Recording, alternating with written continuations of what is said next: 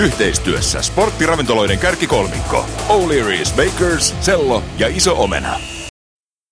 Miltä se tuntuisi mennä töihin, jos olisit jalkapallotuomari ja vetäisit sen komeen Fifan koko asun päälle ja nappikset jalkaa ja sitten avaisit toimiston ove, missä odottaisi sellainen öö, televisiokanavan lähetysautomallinen systeemi, missä katellaan vähän hidastuksia sun muita, niin miltäköhän toi tuntuu noista MM-kisoihin valituista videotuomareista, eli varmiehistä?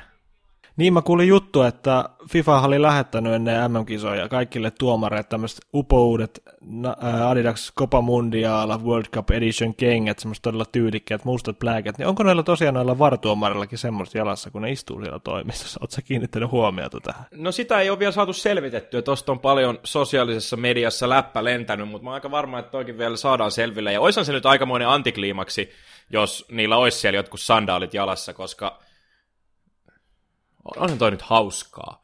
Mut ei, mutta, mutta tota, hyvällä asialla siellä ollaan, koska mun mielestä VAR on nyt niin kuin viimeistään suurelle yleisölle osoittanut, minkä takia se jalkapalloon kuuluu. Näitä tapauksia on ollut, ollut todella paljon jo tässä ensimmäisen alkulohkokierroksen aikana, ja lähes poikkeuksetta, niin aika hyvinhän toi homma on toiminut. Joo, ja tota, oikeastaan ei ole tullut sellaisia niin kuin, semmoisia hirveän pahoja tilanteita tai semmoisia, mitä ehkä aluksi pelättiin, että sitten ää, kun tuomareita käskettiin olla viheltämättä sellaisia niin kuin hyvin likimain olevia tilanteita, niin sitten niistä olisikin seurannut vielä ainakaan mitä sellaisia, että sitten toinen joukkue olisi iskenyt vastahyökkäyksestä maalia ja tällaista näin, että niiltä ollaan toistaiseksi vielä vältytty, että tuommoinen pieni riskihän tuossa on, kun tuollaisia ohjeita annetaan, mutta toistaiseksi ainakin tämä VAR on toiminut omaan silmään aika hyvin. Niin, no ei nyt vielä lähdetä jinksaamaan, näitäkin varmasti vielä ehtii tulla, ja no, se, miten se toimii, niin se voi olla, että se peli jatkuu vielä yllättävänkin pitkään ennen kuin sinne videolle mennään. Rankkareita on ollut huomattavan paljon, ja osa syy on juurikin tämä VAR, koska epäselvissä tilanteissa se voidaan aina varmistaa, ja joko nopeasti tai sitten ihan tuolta videon kautta. Tämä on mun mielestä hyvä, hyvä asia, ja erikoistilanne maaleja muutenkin. Ihan, ihan hurja määrä, paitsi rankkareista, niin suoria vapareita. Nyt jo enemmän, mitä 2014 MM-kisoissa yhteensä. Mun henkilökohtainen suosikki ehkä kuitenkin toi Kolarovin vapari. Oli se, oli se mutta Ronaldo, Ronaldo vaikea, vaikea sitäkin olla, sitäkään laskea pois, mutta Kolarovin, Kolarovin vapari, niin se on ehkä mun henkilökohtainen suosikki. Ja kyllähän Quintero tänä äänityspäivänä tiistaina niin laittoi oikein vanhan kunnon jipon, jipon pöytään. Joo, tuli oikein ne nostalgiset ryöpyt silloin, kun se katsoi aikanaan jotain nelosen lähetystä mestarien liikasta, Ronaldinho potti sieltä muuria alta, niin nyt sitten samanlainen fiilis, kun Quintero pisti pikku. Joo, tota, mutta, mutta se oli mun mielestä mahtava tämä Japanin veskarin reaktio kuitenkin, että hän alkoi heti sormella näyttämään, että ei, ei ollut muuten vaali. ja meillä kuitenkin tekniikka kertoo välittömästi tämä tuomari. Aina, aina, pitää, aina pitää kokeilla kaikki mahdolliset keinot. Oli muuten tuo Ronaldinho maali aikanaan Verde Bremenia vastaan, niin hyvin muistan sen, että vastustajakin Joo. löytyy vielä tuolta pääkopasta. No se on nyt tässä vaiheessa varmaa, että nämä kisat tullaan muistamaan Video Assistant Refereeing-systeemin tota, läpimurrosta. Toivotaan, että mitään hassunhauskoja virheitä ei pääse tapahtumaan, mutta en usko, kyllä toi sen verran vedenpitävältä toi systeemi näyttää. Tämä on Byyrin penkin lämmittäjät studiossa tänään Jussi ja Anssi ja pureudutaan totta kai mikä muuhunkaan kuin MM lohkojen avauskierroksiin. Tervetuloa mukaan!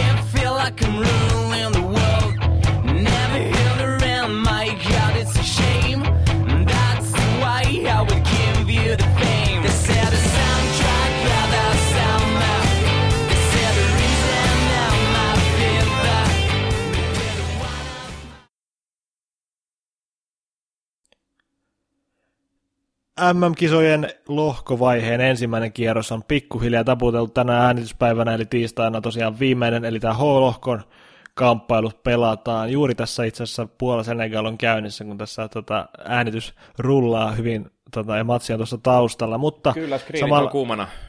On, on, ja sitten just... illalla vielä Egypti ja Puola, äh, anteeksi Egypti Venäjä, ja Venäjä Venäjä just, just tässä niin kuin noin kaksi minuuttia sitten tästä hetkestä, niin Senegal teki 2-0 maalia. Oli muuten erikoinen tilanne Öö, tosta, no se, toto ei vari mennyt, mutta siis taisi olla nyt niin, että tuomari päästi maalintekijä Niangin tuolta hetki aikaisemmin kentän ulkopuolelle loukkaantumisen takia joutuneen Niangin kentälle, ja Niang paineli suoraan pystysyötön perään, ja Sesni vähän sählättyä pääsi painaa pallon maali. Aika, aika harvinainen tilanne. Kyllä. Tässä nyt eletään tämmöistä tota, ajan hermolla ja lähes suorassa lähetyksessä, niin täytyy ottaa tämmöinen pieni uutinen esiin. Tällä, tota, puhutaan, meidän englantilainen kollega, kollegan Benchwarmers nimittäin tota, u- uutisoi. Heidän Instagram-tilillä on kuva, missä on kuva Neymarista, joka tota, nilkuttaa vissiin katsomoon kesken treeniä, ja siinä sanotaan, että on loukkaantunut kesken harjoitusten, Brasilian harjoitusten, ja Tämä, samalla myös Benchwarmers haluaa pitää hiljaisen hetken kaikille, jotka ot, tai valitsi Neymarin kisojen kultaisen kengän saajaksi, että wow, melkoinen käänne tähän tota, Brasiliaan hyvin, tota, Brasilia siis tosiaan tasuri, tasuri otti tuosta avausmatsista, niin aikamoinen, aikamoinen shokki, jos Neymar on loppukisat sivussa. No tota tietoa pitää vielä odotella perjantaihin asti tietysti silloin Costa Rica vastassa Pietarissa, mutta tota, kyllä mulla jäi vähän semmoinen vaisukuva Neymarista tuossa Sveitsi-pelissä, että ei, oliko kuitenkaan ihan 100 prosentin kunnossa. Toi kieli siitä, että ei ollut, no paljon pyöriteltiin niitä klippejä harjoitusotteluista, kun Neymar paino pari aika hienoa byyriä, pelasko nyt Kroatiaa ja Serbiaa vastaan vai mitä olikaan, mutta joka tapauksessa... Itävaltaa niin, vastaan. Itävaltaa vastaan, joo. joo. Mutta ei, ei niinku Brasilia ei ollut niin terävä, mitä odotettiin. Sveitsi pelasi hyvän matsin, mutta Brasilia se tietty terävyys siitä puuttu. Jesus, Gabriel Jesus jaksoi siellä se paino menemään, mutta jotenkin semmoinen määrätietoisuus puuttuu, ja Neymarkaan ei ollut ihan terävimmillään. Öö, en mä nyt vielä hirveän huolissani olisi tuosta Brasilian joukkueesta, mutta totta kai mahdollinen Neymarin poissaolo oli se sitten miten pitkä hyvänsä, niin ei ainakaan tota helpota. Heidän onnekseen seuraava vastustaja on nimenomaan Kostarika eikä Serbia, joka, joka oli no ei nyt mitenkään yllättävän vahva, ehkä voisi sanoa odotetun vahva jopa omissa papereissa Kostarikaa vastaan. Siitä tulee, siitä tulee vaikea vastus sekä Sveitsille että Brasilialle, mutta ei, ei Brasilia kisat ei alkanut niin kuin toivottiin ja sama kaavahan jatku monella muullakin suosikilla, Argentiina ja Saksa etunenässä, niin pitäisikö nyt sitten lähteä purkamaan Argentiinasta? Islanti... Joo, ihan, ihan nopeasti haluan sanoa vielä Brasilista, on ihan samaa mieltä se, siitä, että ei, ei tarvitse olla vielä niin huolissaan. Avauspuoli ja esitys oli mun mielestä ihan hyvä. Sveitsi kuitenkin nosti pelin tasoa aika selvästi ja alkoi yhä aggressiivisemmin oikeastaan puolustaa näitä tota, Brasilian hyökkäyksiä. Nimenomaan Neymarhan joutui siinä aivan järkyttävään tota, rinta, rintataskuun siinä näiden keskentä rouhioiden osalta ja mutta samalla sitten se hyökkäyspelaaminen, pieni te- terveiset Mika Nurmelalle, nämä äidinmaidot sun muut tota, ydinhommat, niin kyllähän tuossa Brasilian pelaamista näkyy niitä selkeitä harjoiteltuja kombinaatioita, miten sinne hyökkäys kolmannekselle murtauduttiin. Aika usein varsinkin ekalla puolella kuitenkin joukkue pääsi etenemään ihan kolmen syötön ketjuilla ja tällaisilla, tota, ja siinä oli, niissäkin oli Neymar monesti vahvasti mukana, että en mä just niin kuin sanoit, en ole huolissani vielä tuosta Brasiliasta edelleen iso suosikki, mutta sitten kun mennään näihin enemmän kontanneisiin, niin sitten on, onkin ehkä vähän eri äänikellossa. Argentiina pelasi Islantia vastaan ja me vähän ehdittiin tylyttää Islantia jo noissa ennakoissa, että eihän se nyt enää voi toimia se sama kaava. Niin mitä vielä? Niin kun se, että jos Englanti voitto EM-kisojen neljännesvälieressä oli, oli jotain käsittämätöntä, niin kyllä mun mielestä tämä menee ihan samalle viivalle, että MM-avauksessa vastassa. Suuria mahtava Argentiina, Lionel Messi ja vaikka ja mitä, ja noinkin niin kuin, no suvereeni on ehkä väärä sana, mutta miten kliinisesti Islanti pelastoi matsin, ihan hirveätä hätähän siinä ei missään vaiheessa ollut, ollut. Ja sitten vielä kruuna, kruununa kakun päällä toi Messi missattu pilkku, niin kyllä Islanti niin kuin hengen päälle sai, ja paljon enemmänkin vielä. Sai, sai, ja tota, ei, ei missään nimessä mitään pois Islannilta. Aivan jälleen kerran voi, voi antaa meille kaikille, jotka heitä, jos vaikka nollaan pisteeseen dumas, niin saman tien siitä heti persen näyttöä tänne suuntaan, mutta samalla haluan kuitenkin painottaa sitä, että niin kuin mekin ollaan puhuttu tässä podcastissa, niin tämä Argentiina on, tämä on vähän semmoinen tikittävä aikapommi, ja nyt me vähän nähtiin jo tässä ekassa ottelussa sitä, miten se pahimmillaan voi ehkä näkyä, että ongelmat kasautuu, jos hyökkäyspelaaminen, jos siihen ei löydy tarpeeksi luovuutta, jos se on liikaa tota messi, messi, messi hommaa, niin sitten oikeastaan tuo joukkue on aika mitään sanomaton, ihan mitä joukkuetta vastaan vaan, että ei se keskikenttä, puolustus, maalivahtiosasto, se on todella nimetön verrattuna hyökkäykseen, mutta sitten kun toi hyökkäyspelaaminen on noin tota, yksi oikosta, niin eihän siinä niinku,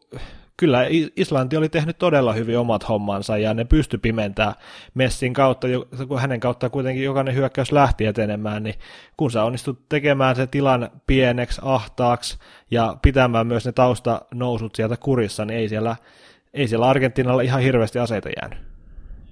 Paljon ollaan tässä kevään mittaan myyrin penkillä mittaessa Argentiinan joukkueen rakentumisesta puhuttu ja siitä, ketä on jätetty ulkopuolelle ja ketä on nostettu sitten mukaan vähän puskista. Hauskaa on se, että Maximiliano Mesa on semmoinen nimi, jota kukaan ei, kukaan ei niin kuin odottanut tonne, tonne hyvä jos koko ryhmää, mutta niin vaan oli Sampaoli avauksessa. Ja oli itse asiassa niin kuin Argentiinan hyökkäyspelissä, niin jossain määrin aikamoinen valopilkku, että Stats Zonein mukaan loi viisi maalipaikkaa, ja se oli omasta joukkueesta selkeästi eniten, ja lisäksi vielä hankki ton Messin tuhraaman pilkun, niin jotenkin tuntuu tuossa Sampaoli, että ihan kaikki langat ei nyt ole käsissä sillä tavalla kuin pitäisi olla. Ja sitten vielä Case Messi, niin no, tuntuu typerältä edes sanoa, että kestääkö pää, mutta nyt sitä koetellaan taas sitten ihan järkyttävän kovalla tasolla, kun Ronaldo painaa, painaa hattutempu Espanjaa vastaan ja Messi suhraa pilkuja muutenkaan, niin ei ollut mikään ihan paras peli taas Albiselestin paidassa, niin paljon paljon kysymysmerkkejä ja mikä ehkä hankalinta, niin seuraavana vastassa on todella vakuuttavasti Nigeriaa vastaan pelannut Kroatia, ja tosi kurinalainen vastustaja, joka pystyy kuitenkin totta kai tuolla ryhmityksellä niin huomattavasti Islantia vahvempaa hyökkäyspeliä laittaa Argentiina ennakkoon vähän huteran puolustuksen sit niinku ihan tositestiin. Laittaa joo, ja niin kuin El Diego Maradonakin tyrmäsi. Ai, ai Diego hän Sikari Diego punaisissa aurinkolaseissaan tota, tyrmäs Sampaolin ihan täysin, sanoi, että vastaavilla esityksillä ei enää ole asiaa palata Argentiinaan. Ja, tota, siis hänen mielestään se oli ihan täysin tota, valmentajan moka tämä ta- tasapeli kuin sitten pelaajien vika ja vieristi siis kaiken syynsä tota, Sampaolin suuntaan ja vielä jotenkin vielä tuosta Messistä se, että ja siitä, siitä Sampa oli ehkä kyvyttömyydestä nähdä niitä variaatioita, mitä tuossa on, kun heti kun öö, roolit laitettiinkin toisinpäin, pallo annettiin Ever Banegalle tuonne tota 16 lähettyville, Messi sai tehdä niitä omia liikkeitä siellä hyökkäys, tota, tai siellä öö, 16 sisällä, niin kappas vaan sinne laitettiin palloa, Messia rikotti ja siitä syntyi pilkku, eli niin kuin, miksi hakata päätä seinään, kun niitä mahdollisuuksia olisi vaikka kuinka paljon? Sepä en se. Tiedä. En, en tiedä. Se. Siis, siis, tässä riittää nyt paljon ratkottavaa sitten tota, Kroatiaa vastaan. Mutta niin, jos, sir, sir, niin. jos Argentiinalla on ratkottavaa, niin Saksalla sitä voi jossain määrin olla jopa vielä enemmän. Nimittäin Meksiko yllätti Saksan housut kintuissa ja otti täysin ansaitun 1-0 voiton. Ja toi oli niin kuin, kyllä ensimmäisen kierroksen suurin shokki suorastaan miten huono Saksa oli. Eihän tuollaista on nähty niin kuin vuosikausiin, että Saksa, Saksan niin kuin kenttätasapaino järkkyy, järkkyy tohon malliin. Meksiko pystyi sieltä murtautumaan kerta toisensa jälkeen ja lopulta Hirving Lozano päästön aivan loistava vastaiskumaalin rysäyttämään Neuerin taakse. 12 sekuntia meni siitä hetkestä, kun Meksiko omalla kenttäpuoliskollaan pystyt pallonristoon ihan huikeiden syöttökombinaatioiden kautta Lozano pallo Losanolle ja mistä, mitä mun mielestä ei vielä tarpeeksi ehkutettu, niin mitä Losano pelasi itse vielä sen huikean hyökkäyksen päätteeksi. Valeharhautuksella jalkavapaaksi ja varma viimeistely alanurkkaa, yksi MM-historiaa hienoimpia vastaiskumaaleja mun mielestä. Eikä se ollut ainoa, ainoa tuommoinen vastaava tilanne. Boateng Hummel stopparikaksikko saa kyllä katsoa peiliin todella naivia pelaamista ja etäisyydet keskikenttään kasvo, kasvo aivan tolkuttomiksi. Paljon, paljon, paljon parannettavaa Saksalla. Kyllä, siellä ihan niin kuin jokaisella osa-alueella ja ihan älyttömästi niin kuin petrattavaa. Just toi, että ei, ei tämmöistä Saksaa ole, näin kuritonta Saksaa ei ole nähty siis voiko sanoa kuriton Saksa? En ole ikinä kuullut ennen tällaista niin. sanapartta. Kyllä, siis just nimenomaan tämä, että se, aikaisemmin se konemaisuus ja se tota, jopa sveitsiläisen kellon tarkkuudella toimiva viimeisen päälle hiottu koneisto, niin si- siitä ei ollut niinku lähimainkaan niin tietoakaan tässä matsissa. Ja siis se korostui vielä tässä Losanon maalissa nimenomaan se, miten Hummels lähti liikkumaan, lähti tekemään aivan älyttömän rohkean vastaantulon siihen irtopalloon, mistä oli kuitenkin selvästi myöhässä. Siitä kompuroi sitten, syntyi kaksi vastaan yksi hyökkäys, Ösil kerkes vielä kirimään siihen. Äh, ehkä ton tason äijän pitäisi tietää tuossa kohtaa, että peitä se, jos, jos sieltä tulee vastustajan paras pelaaja sua vastaan lähtökohtaisesti, niin, ja tiedät, että se on oikein jalkainen, niin on varautunut siihen, että sä et nyt ihan noin pahasti mene siihen vipuun. Mutta no joo, ei, Osille ei ole paras jätkä puolustamaan noita tilanteita, niin, ja ei, ei, ei käytetä mitään pois siltä Losanon harhautuksesta, olihan se hieno, mutta kuitenkin siis semmoisia virheitä Saksalta, mitä ei normaalisti nähdä, ja Jogilla, Jogilla on kyllä nyt iso, iso tota, iso peilin katsomisen paikka tässä, että miten toi homma käännetään. Ja kun siis Saksalle just nimenomaan on, on nyt noussut ihan ihmeellisiä tämmöisiä harmaita pilviä ennen kisoja just harjoituspelien tota, vuoksi esi- esiin, niin kyllä näen vaan vahvisti entisestään niitä. Mutta tosiaan mitä ei oteta pois Losanon harhautukselta, eikä todellakaan Meksikon joukkueelta, koska toi oli tosi tasapainoinen esitys. Ja se, että pystyy yllättämään Saksan housut kintussa, vaikka, vaikka Saksa pelaisikin tasoa heikomman pelin, niin kyllä se silti vaatii, vaatii aika paljon. Ja Juan Carlos Osoriolle kyllä pisteet tästä kotiin.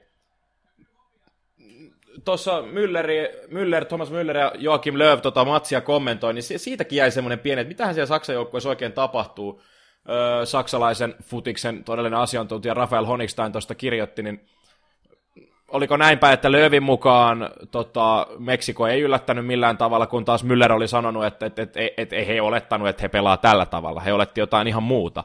Niin tosi, tosi kummallista ja kaikuja kuuluu tuolta Saksan kopista ja olisi äärimmäisen mielenkiintoista olla tuolla kärpäsenä katossa nyt. Olisi joo. Ruotsi, Ruotsi seuraavana vastaan taas ihan erityylinen joukkue, kun Meksiko ei löydy millään, millään mittarilla tuommoista niin vastaiskuvoimaa sieltä Ruotsilta, että ihan samalla tavalla varmasti niin Meksikokin tulee vetäytymään omalla, omalla puolustusalueella pallottamana tosi tiiviiseen nippuun, kymmenen äijää jopa parhaimmillaan sinne boksiin, ja se, se on varmasti hyvä, hyvä tota, suunnitelma, koska nähtiin, miten mielikuvituksetonta se Saksan hyökkäyspelaaminen oli, niin miksipä Ruotsikaan ei sitä tekisi, sieltä löytyy vielä enemmän jopa ehkä sitä kaksinkamppailun voimaa sitten, nämä Grankvistit sun muuta aika kovia jätkiä painimaan siellä boksissa, niin aika vaikeaa tulee kyllä Saksalla, että sitten taas se Ruotsin vastaiskupeli ei ole ehkä ihan enää tuolla Meksikon tasolla, niin siinä tietysti todennäköisyydet vähenee tälle yllätykselle, mutta vaikea peli, vaikea peli, ja Saksalla on kyllä nyt iso duuni edessä. Kyllä, Ruotsi sai itseluottamuksen tuolla Koreamatsilla kuntoon, ja se fyysinen ylivoima siinä näkyy tosi vahvasti. Hyvä, jos yhtään pääpalloa siinä hävisivät.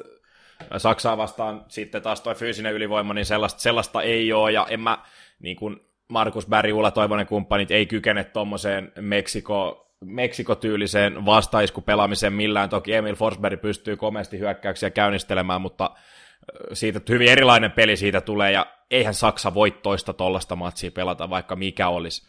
Kyllä, kyllä Hummels, Hummels Boateng, sielläkin on varmaan kahdestaan keskusteltu, että ei tämä homma nyt mennyt ihan niin kuin, niin kuin pitäisi, ja kyllä se, kyllä se kuri sieltä vielä löytyy, löytyy, mutta harmaita pilviä, harmaita pilviä sielläkin suunnassa. Saksa ja Argentiina jatkoksi vielä kolmas joukkue, jolle avausottelu ei ollut ehkä ihan sitä, mitä he itse odotti ja koko maailma odotti. Ranska toki voitti Australian lopulta 2-1 tuolla Pogban onnekkaalla maalilla, joka itse asiassa omaksi maaliksi lopulta merkattiin, mutta sitä räiskyvää hyökkäyspeliä ei, ei todellakaan nähty, mitä tuolta yhdeltä kisojen hurjimmista, hurjimmista hyökkäyskalustoista oli lupa odottaa. Murtautuminen näytti ajoittain todella vaikeaa ja se meni vähän sellaiseksi pallon liikutteluksi vaan siellä keskikentällä.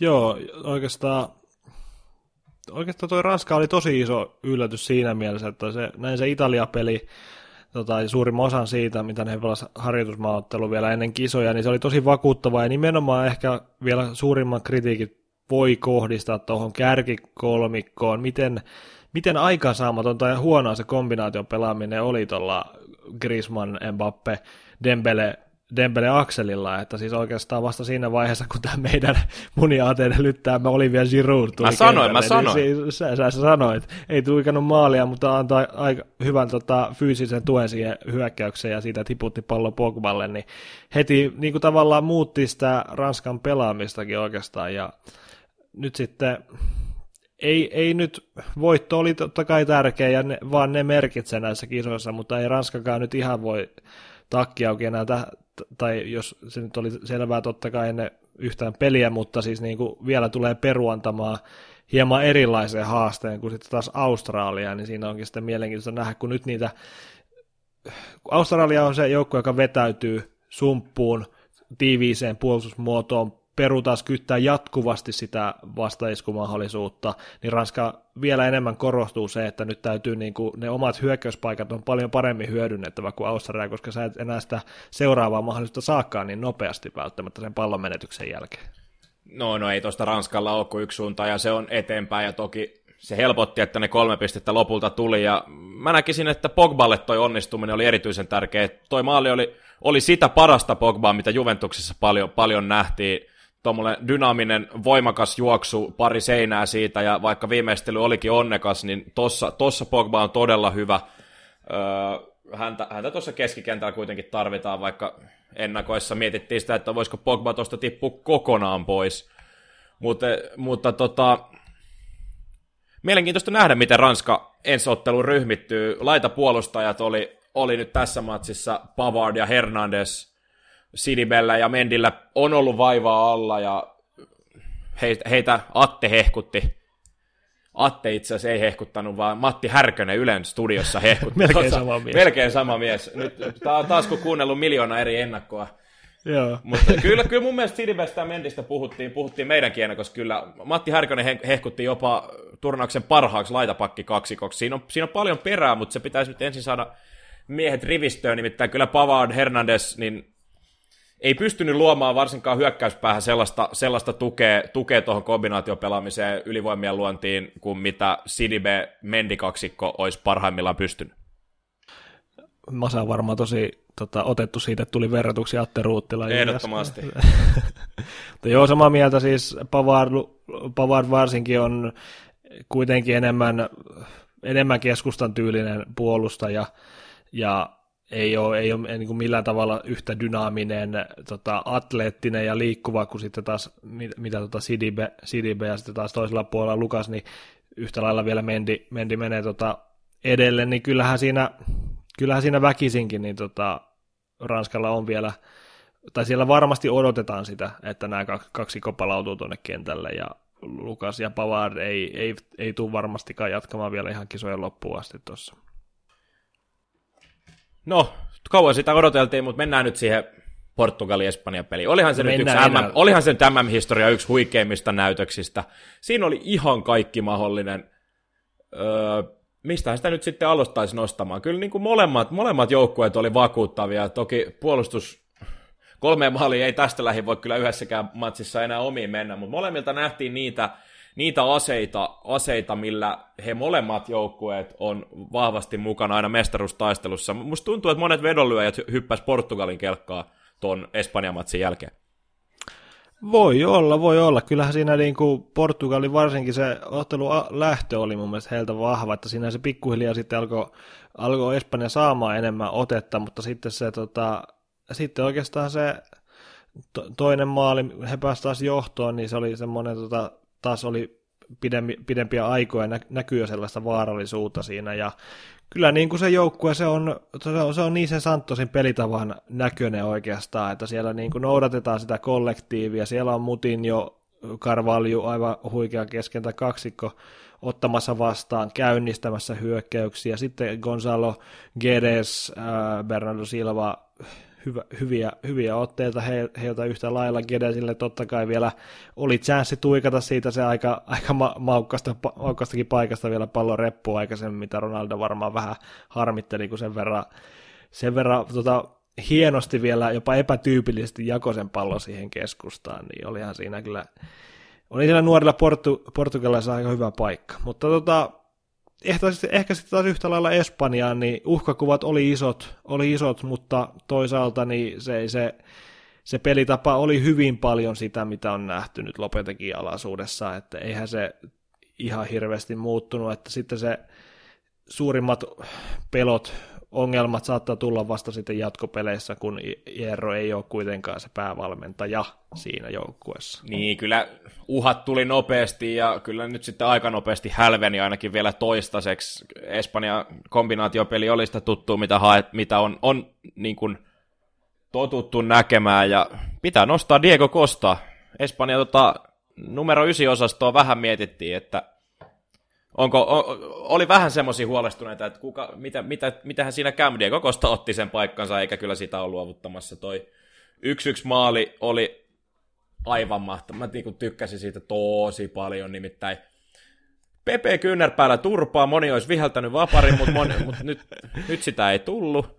Sitten Eihän vaan... se osunut No ei, ei todellakaan. Vähän pikkasen, niin. pikkasen kävi hipasemassa ja pallo alas ja kolme vai neljä äijää siinä nippuun ja hyvin peitetty laukaus ja sinne niin pallo Ruir Patricio selän taakse ja kunnon tunnepurka, tunnepurkaus vielä tuuletukseen ja vielä toinenkin osuma siihen päälle, niin kyllä Diego Costa on valmis turnaukseen. Toki siitäkin on välätetty jotain vaihtoehtoja, että varsinkin Lopetegi tykkäsi kovasti Diego Aspasista, että aloittaisi jonkun pelin Kostan, Kostan tilalla, mutta ton, ton Kostan esityksen jälkeen niin en usko. Joo, vaikea, vaikea Kostaa tuosta tiputtaa oikeastaan, että oli hyvä, hyvää tota, reagointiakin Ierolta ehkä ottaa sitten hänet pois loppuvaiheessa, että kun sitten lopussa tarvitaan taas lisää jalkaa, niin Aspas tuo sitä ja vähän semmoista lisää suoraviivaisuutta sinne hyökkäyspäähän, että jopa toi Kostan upea maali, upea, upeahan se oli, mutta siitä huolimatta se oli kyllä niin, niin jopa e, vähän epätyypillinen Diego Kostan maali, että harvoin häneltä nähdään tuommoista, että pystyy niin kuin omalla haastollaan pistämään nippuun kaksi puolustajaa, siinä myös samalla näkyy, näkyy toi Portugalin puolustus, että toppariosaston hitaus ja verkkaisuus ehkä samalla. Että kyllähän siinä Fonte ja Pepeä vietiin aika, aika huolella. Mutta no joo, Diego Costa, Diego Costa väläyttelee välillä vähän erilaisilla tavoilla ja tällä kertaa näin. Ehkä tota, Espanjasta vielä se, että Nacho, Nacho, Nacho Fernandes pelasi aika vakuuttavasti tuolla oikealla, oikealla puolesta. Mä vähän, vähän Odriozoolaa kyllä sinne olisi alun perin kaivannut. Häneltä oli vahvoja otteita harjoituspeleissä, mutta Nacho täräytti sitten vielä semmoisen unelmamaalin siihen ja on kyllä jos Karvahal on vielä sen pelissä poissa, niin kyllä sel- ihan selvää on, että Nacho siellä pelaa. On, on toki Ronaldo haki, haki Nacholta hyvin sen ensimmäisen pilkun, mutta sen jälkeen niin ei, ei Nacho, ei mitään valittamista otteissa, ja toi se hidastuskulma siitä Nachon maalista, kun näkee, miten täydellisesti siihen palloon voi osua, niin se tuli aika monta kertaa tuossa katsottua uudemman kerran viikonlopun aikana. Kyllä, kyllä, se oli aika kerran elämässä laukaus jopa. Mitäs, mitäs muuta me nyt nostetaan tästä? Senegal-Puolamatsi tuossa just päättyi ja Senegal piti 2-1 johtonsa, niin kyllä tästä kaikista kimurantein lohko tässä vaiheessa on kyllä ehdottomasti H-lohko, koska jossain määrin molemmissa otteluissa nähtiin yllätykset. Japani kaato vajaalla pelanneen Kolumbia ja no Senegal oli vähän semmoinen, että saattaa yllättää, mutta et ei kuitenkaan uskottu siihen, että ehkä Puolaa pystyy kaatamaan tässä avausottelussa, mutta toisin kävi. Niin tässä, tässä lohkossa niin kuin jokainen matsi on elämä ja kuoleman matsi, että tätä toiselle kierrokselle lähettäessä, niin näitä kyllä odottaa innolla.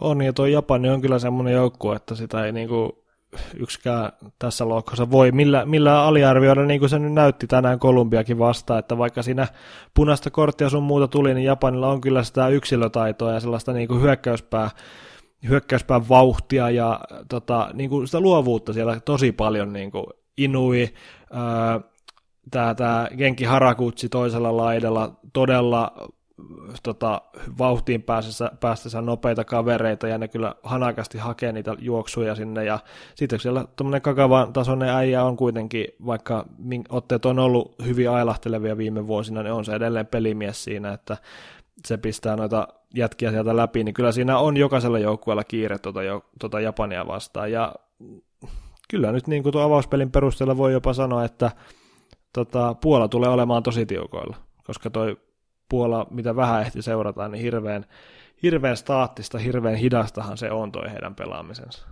Kyllä.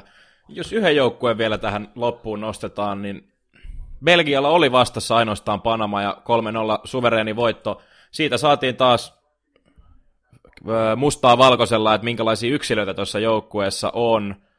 Huikeita, huikeita maaleja, mutta jonkun aikaa siinä kesti ennen kuin se peli aukesi. Mitä, mitä mieltä nä, sä olit tuosta Belgian avauksesta? Uh, kyllä mä, Roberto Martinez mulle edelleen jättää, jättää hyvin jonkun verran noita kysymyksiä siinä mielessä, että toi pelaajien roolitus Kevin De Bruyne, se oli jo nähtävissä harjoituspeleissä, että hän tulee olemaan tosi paljon se pelaaja, joka operoi tuolla lähellä toppareita, tulee hakea alhaalta palloa, ja se on vähän kuin uhraisit sun tai se on niin kuin uhraat sun hyökkäyspään tärkeimmän aseen jopa siinä vaiheessa tota, täysin väärällä kaltaisen rooliin. Eli siis kun siellä olisi heittää joku toinen jätkä tekemään sitä työtä, niin sitten De Bruyne joudutaan laittaa siihen vähän, vähän tota turhaan jopa, niin se on, mä, mä, en, mä en ymmärrä tuota Martinesin ratkaisua siinä, koska sille jätkelle löytyisi niin paljon enemmän käyttöä tuolla ylempänä, kun sen ei tarvitsisi joka kerta hakea sitä sieltä toppareilta sitä palloa. Niin, jos katsotaan Belgian syöttökarttaa Panama-matsista, niin kyllä tuossa niin kuin voisi sanoa siinä Lukakun takana Hazard ja Mertens pelas, he kuitenkin on semmoisia, ketkä ehkä siitä kes- keskustastakin eri tavalla lähtee, lähtee niin kyllä tuossa niin kymppialueella De Bruyne mentävä aukko on, että suora, siihen kymppialueella ihan hirveästi palloja lopulta Belgia päässyt pelaamaan, mitä taas De Bruyne, sitä, sitä työtä, mitä hän on ehkä Sitissä tottunut tekemään, niin jännä nähdä, miten tuo Belgian peli tuosta kehittyy, koska tämä Panama-matsi ei vielä vastannut todellakaan niihin kysymyksiin, mitkä koskee just tuota Roberto Martinezin roolitusta. E, e, Tunisia vastaan saadaan jo vähän viitteitä siitä. Tunisia ei ollut ollenkaan huono Englantia vastaan. Ja se on... En mä, kyllä Belgian potentiaali on kiistaton, mutta edelleen se kysy, suurin kysymysmerkki seisoo siellä penkin päässä. Hänen nimensä on Roberto Martinez. Kyllä. Oikeastaan toiselle, toiselle alkulohkokierrokselle nyt ne mielenkiintoisimmat tuosta voidaan, oltiin jo ehkä poi, poi, poimittiin tuossa toi Argentiina-Kroatia, mutta kyllä yhtä lailla toi tota, toi, toi C-lohko Tanska mua kiinnostaa tosi tota, tärkeä voitto heti tuosta perusta, ja oikeastaan nyt kun, nyt kun joukkue nappaisi siitä se Australia voiton, niin sitten ollaan aika, ollaan aika varmoja siitä, että pohjoismainen, pohjoismaistakin väriä edustetaan tuolla jatkopeleissä. Kyllä, ja perumatsi ei ollut mun mielestä parasta Tanskaa, heillä on paljon parannettavaa mm, vielä tosta, kyllä. mutta kyllä toi kuitenkin kieli siitä, että kyllä se paketti aika hyvin kasassa on. On. Ja Christian Eriksen on maakin. On, on se vaan, on se vaan. No mutta mitä, tässä on vielä viisi päivää, kun tässä on takana, viisi, kuusi päivää kisoja takana, joku tommonen 25 edessä, niin ai ai, mitä herkkua. Kyllä, ei, ei, malta, ei malta ulos lähteä, vaikka aurinkokin taas paistaa. Yhteistyössä sporttiravintoloiden kärkikolmikko, O'Leary's Bakers, Sello ja Iso Omena. Byyrin penkilämmittäjän jakso on taas tulossa päätepisteeseensä me järkättiin kisa viime viikon edellisessä jaksossa, tai oikeastaan noissa kahdessa edellisessä jaksossa, missä MM-kisoja valtavassa ennakkopaketissa ennakoitiin. Teidän piti kertoa meille, mikä on Espanja-Portugali huippumatsin lopputulos, ja kovinkaan montaa oikein vastannutta ei ollut. Kolme, kolme, kolme henkilöä sen sieltä löysi, ja oikein vastanneiden kesken voittajaksi arvottiin Santeri Suomi. Onnea Santeri!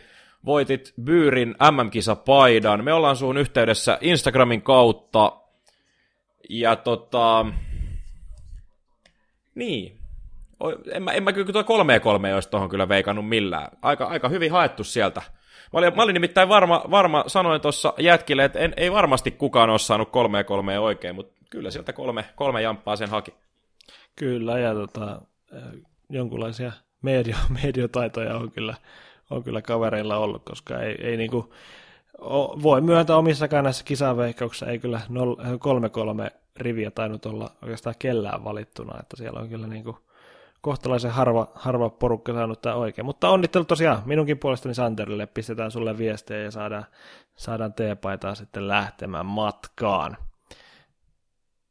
Mainitaan vielä ehkä sen verran, että Byyri sosiaalisessa mediassa kannattaa ottaa seurantaan, muun muassa jo sen, senkin takia, että tota, aika, tässä järjestettiin mennellä viikolla tuo miele, hyvä, hyvä ilta tuolla O'Leary'sissä tai tuolla Bakersissa, missä tota, seurattiin Portugalia ja Espanjan välistä ottelua ja toivon mukaan näitä saadaan vielä myös lisää tässä kisojen aikana järjestettyä. Joten Niitähän sie- järjestetään itse asiassa. Seuraavan kerran mennään muistaakseni välierissä. Siellä on Gettomasa musiikki vieraana nyt viime, viime perjantaina äh, Karri Korre ja Rudolf tahditti tota iltaa, ja välierävaiheessa sitten jompikumpi niistä matseista, niin Gettomasa vieraana. Öö, olin itse paikalla ja oli mukavaa, että lato oli aivankin, aivan täynnä. Siellä ei montaa vapaata paikkaa ollut, ja itse asiassa seisoma paikalta sitä peliä sitten lopulta katsottiin, mutta niinhän, niinhän se menee. Kyllähän jalkapallo kaikista parastaan katsoa seisomakatsomusta. Näinhän se juuri, juurikin on. Ota siis meidän somekanavat seurantaan jokaisessa, jokaisessa tota, mahdollisessa appissa ja sovelluksessa ja sivustolla, mitä näitä onkaan. Ja käy lukemassa Byyrin tota, sivulta MM-kisa juttua. Sinne päivittäin painetaan kamaa ja myös meidän tota, isot hefet ovat pik- pikkuhiljaa lähtemässä tonne Venäjän suuntaan, joten senkin puolesta kannattaa olla erityisen her- ää, tota, aistit herkkänä, kun sieltä kaikenlaista video- ja muuta materiaalia tulee. Itse asiassa mäkin ajattelin lähteä perjantaina Pietariin. Lä- Ajattelitko lähteä? Kyllä se näin. Brasilia ja Costa Rica pitäisi mennä väijymään. Jahka, jahka päästään paikalle. Se on semmoinen aamulla auto, autolla rullaamaan ja illaksi takaisin. Mutta katsotaan, katsotaan, päästäänkö paikalle. Toivottavasti ehditään matsiin ja ensi viikolla sitten jaksossa niin kerron, miten kävi. No niin, ei muuta kuin kuule kuin oikein hyvää reissua sulle Jussi. Ja tota. Hyvää juhannusta Anssi ja kaikki kuuntelijat. Ja tota, ensi viikolla palataan asiaa sitten uusien MM-kujeiden kautta. Yes. Moi moi! Moi!